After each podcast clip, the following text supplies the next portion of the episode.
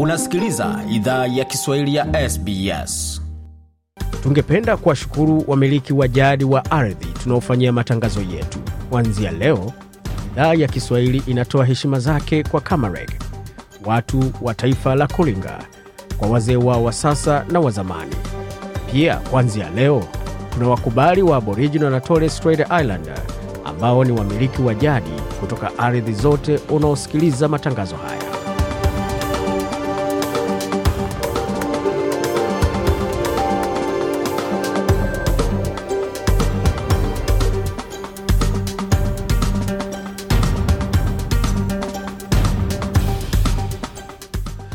Jambo pote ulipo na karibu katika makala ya idhaa ya Kiswahili ya SBS ukiwa na migode migerano, tukuletea makala haya kutoka studio za SBS na mtandaoni, anwani ambao ni sbs.com.au mkwaju swahili. Hapo mengi tumeandalia, lakini kwa sasa tuingie moja kwa moja katika muktasari wa habari, ambapo tutawaletea mengi zaidi kuhusu yaliojiri wiki hii pamoja na katika taarifa zingine za habari.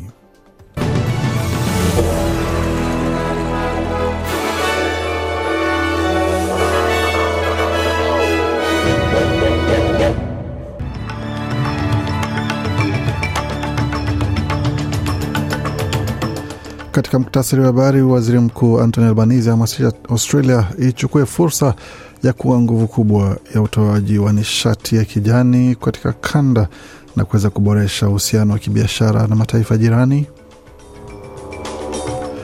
Mswada wa nyumba waendelea kuwa mwiba katika bunge na seneti, ambapo chama cha Greens kimesema kwamba hakitounga mkono pendekezo la mageuzi ambayo amefanyiwa na serikali ya shirikisho iwapo matakwa yake mawili muhimu hayatofanyiwa kazi. Barani Afrika kule ambapo mambo yako hivi, Rais Ruto wa Kenya ameahidi kuandaa mkutano na majenerali wa Sudan wanaohasimiana.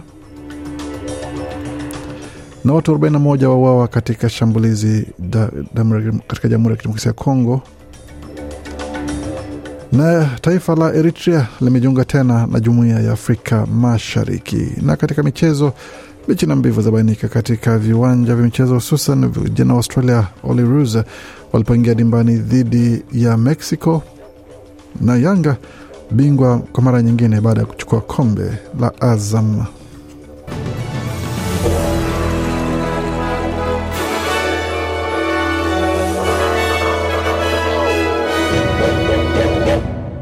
Wasikia idhaa Kiswahili ya SBS ukiwa na migode migerano, na hii hapa ni taarifa kamili ya habari kutoka studio zetu za SBS Radio.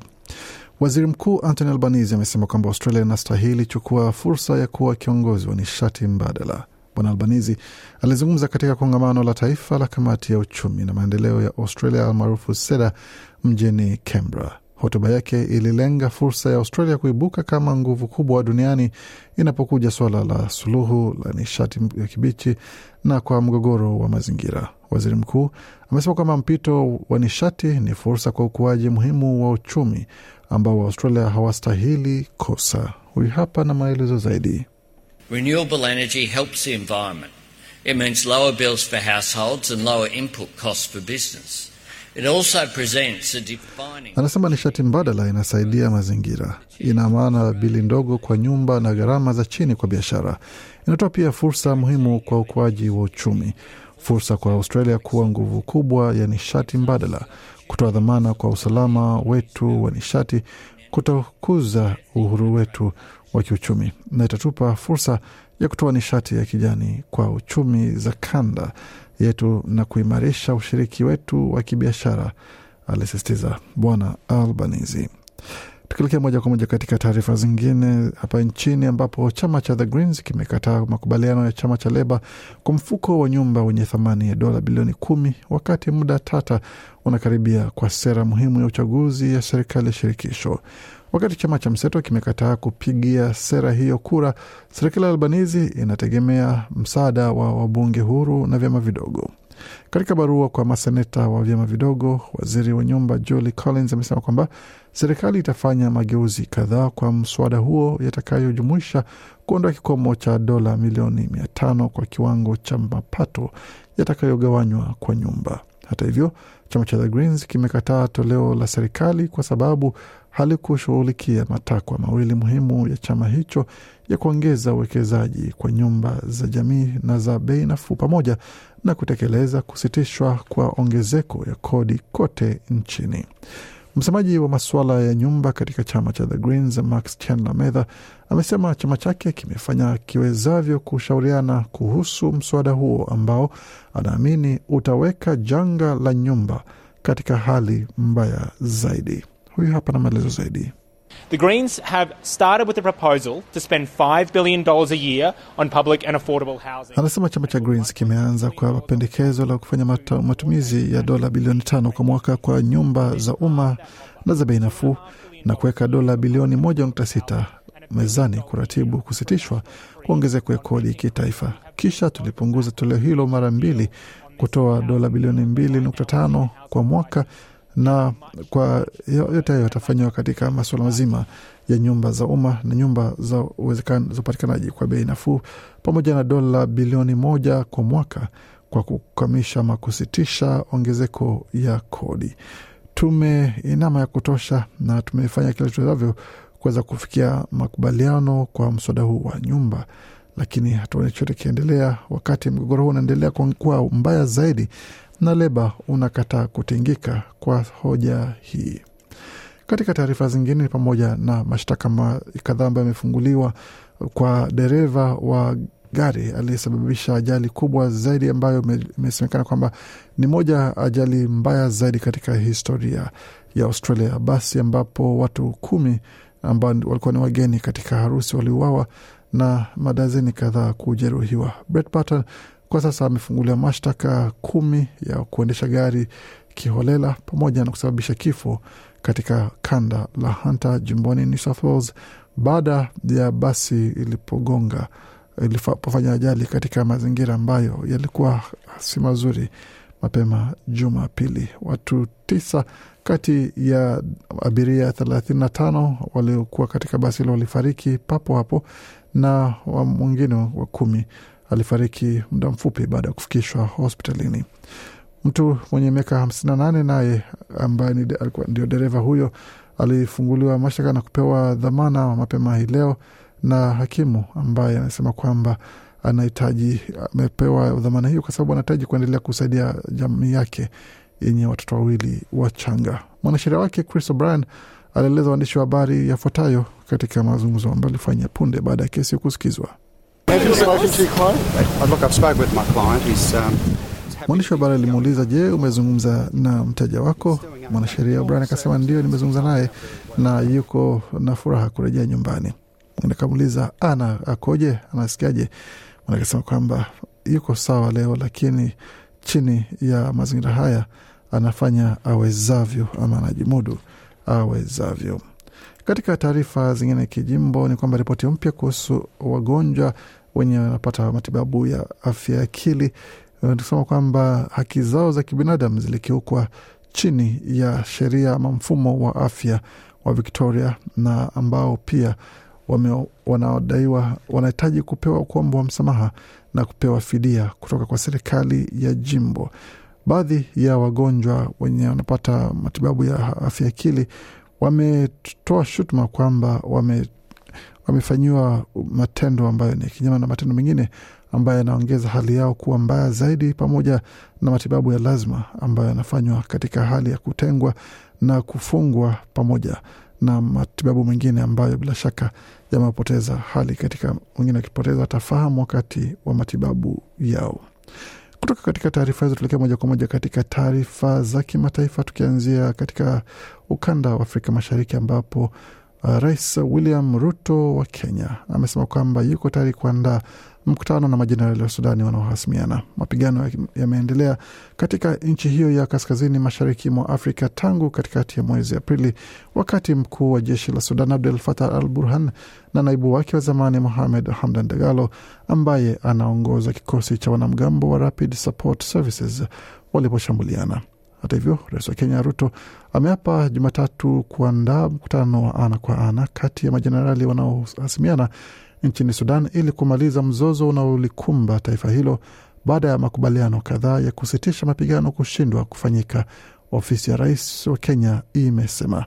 Mapigano yameendelea katika nchi hiyo ya kaskazini mashariki mwa Afrika tangu katikati ya mwezi Aprili, wakati mkuu wa jeshi hilo uh, alikuwa akishambulia na, na mwenzake na makubaliano kadhaa ya kusitisha mapigano hayo yalikuwa yamefikiwa na kuvunjika, huku wapatanishi wa Marekani na Saudi Arabia wakionya Jumamosi kwamba huenda wakavunja juhudi za upatanishi ikiwa makubaliano ya kusitisha mapigano ya saa 24 hayataheshimiwa. Kutoka hapo tuelekee moja kwa moja hadi katika Jamhuri ya Kidemokrasia ya Kongo ambapo wanamgambo wenye silaha za la, wa kundi la Kodeko wameshambulia kambi ya wakimbizi katika jimbo la Ituri na kusababisha vifo vya watu zaidi ya 40 mashariki mwa Jamhuri ya Kidemokrasia ya Kongo. Taarifa hizo zimetolewa leo na Richard Deda, afisa tawala wa huko Bahema Bajere, eneo la Jugu. Mwakilishi wa mashirika ya kiraia Desire Maledra amesema kwamba wanamgambo hao walianza kufyatua risasi na watu wengi waliteketea kwa moto katika nyumba zao, huku wengine wakiuawa kwa mapanga. Mkoa wa Ituri umekuwa ukikabiliwa na vitendo vya ghasia na mauaji. Kodeko au ushirika kwa ajili ya maendeleo ya Kongo ni kundi linalodai kulinda jamii ya Lendu dhidi ya jamii ya Wahema na pia dhidi ya jeshi la Kongo. Kutoka huko tuelekea moja kwa moja hadi Eritrea ambapo Eritrea ilianza tena shughuli zake katika IGAD na kuchukua kiti chake katika mkutano ulioandaliwa na jumuiya ya mataifa saba nchini Jibuti siku ya Jumatatu, Meskel alisema kwenye mtandao wa Twitter. Eritrea imejiunga tena na Jamhuri ya Afrika Mashariki IGAD karibu miaka 16 baada ya taifa hilo lililojitenga kisiasa kujiondoa kutoka kwa chombo hicho. Waziri wa habari wa Eritrea Yemane Meskel alisema Jumatatu. Alisema pia kwamba nchi hiyo iko tayari kufanya kazi kuelekea amani, utulivu na ushirikiano wa kikanda. Nchi hiyo pia ya kiimla ilisitisha wanachama wake wa IGAD mwaka elfu mbili na saba kufuatia msururu wa kutoelewana, ikiwa ni pamoja na uamuzi wa umoja huo kuitaka Kenya kusimamia utatuzi wa mzozo wa mpaka kati ya Eritrea na Ethiopia. Hata Eritrea ilijitenga na Ethiopia mwaka elfu moja mia kenda tisaini na tatu na kupigana vita vya mpakani vya miaka miwili na jirani wake ambavyo vilitia sumu mahusiano pamoja na makubaliano ya amani mwaka elfu mbili kumi na nane. Kufuatia ushirikiano wa Addis Ababa, wanajeshi wa Eritrea waliunga mkono vikosi vya Ethiopia wakati wa vita vya serikali kuu dhidi ya Tigray People's Liberation Front TPLF, na wamekuwa wakishutumu na Marekani na makundi ya haki za binadamu kwa baadhi ya vitendo vya ukatili mbaya zaidi vya vita.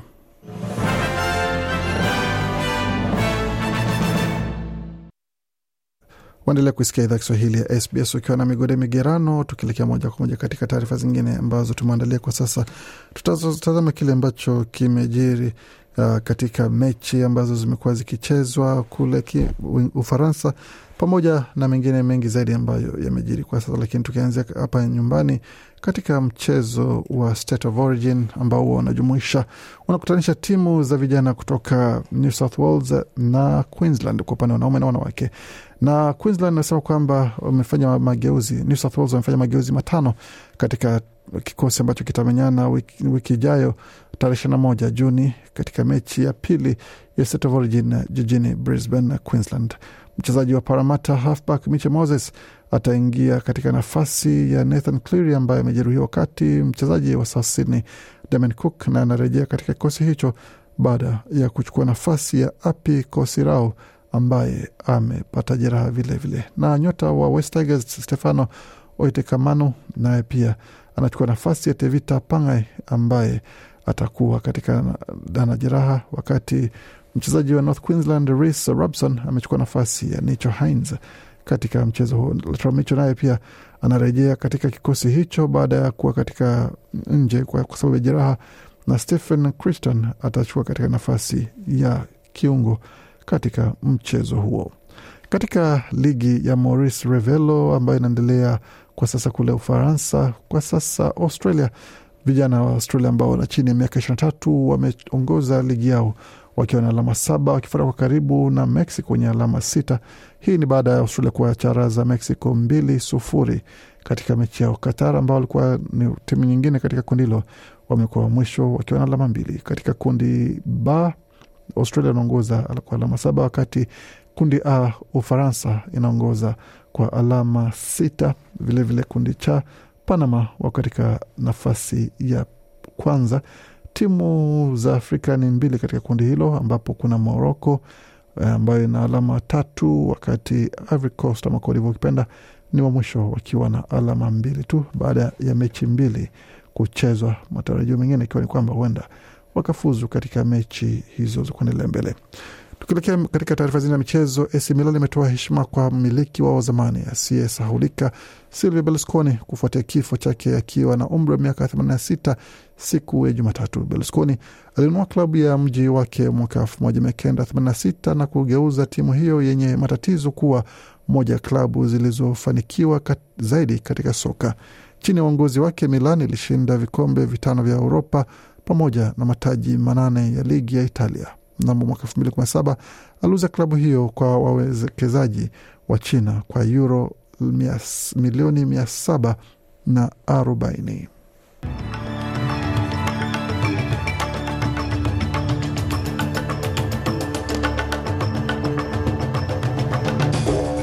Nam, tukitazama hali ilivyo katika masoko, tuanzie katika dola ya Australia ambayo ina thamani na senti 67 za Marekani, wakati dola moja ya Australia ina thamani ya faranga za Burundi 1916 wakati dola moja ya Australia ina thamani ya faranga 1597 na senti 6 za Congo na dola moja Australia na thamani ya faranga 770 za Rwanda, na dola moja Australia wakati huo pia ina thamani ya shilingi 2521 za Uganda, wakati dola moja Australia na thamani ya shilingi 94 na senti 49 za Kenya, na dola moja Australia na thamani ya shilingi 1611 za Tanzania. Tukitazama hali ilivyo katika utabiri wa hali ya hewa, tukianzia mjini Adelaide ambapo nyuzi joto pale ni 13.1, tukielekea Brisbane ambapo ni 18.4 Canberra ni 8.7, Darwin 31.5, Hobart 10.6, wakati Perth ni 17.6, Melbourne 12 na Sydney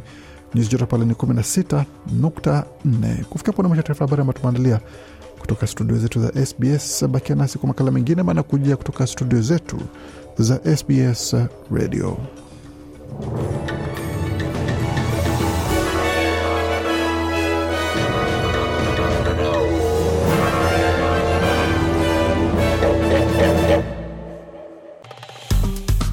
Penda, shiriki, toa maoni. Fuatilia idhaa ya Kiswahili ya SBS kwenye Facebook.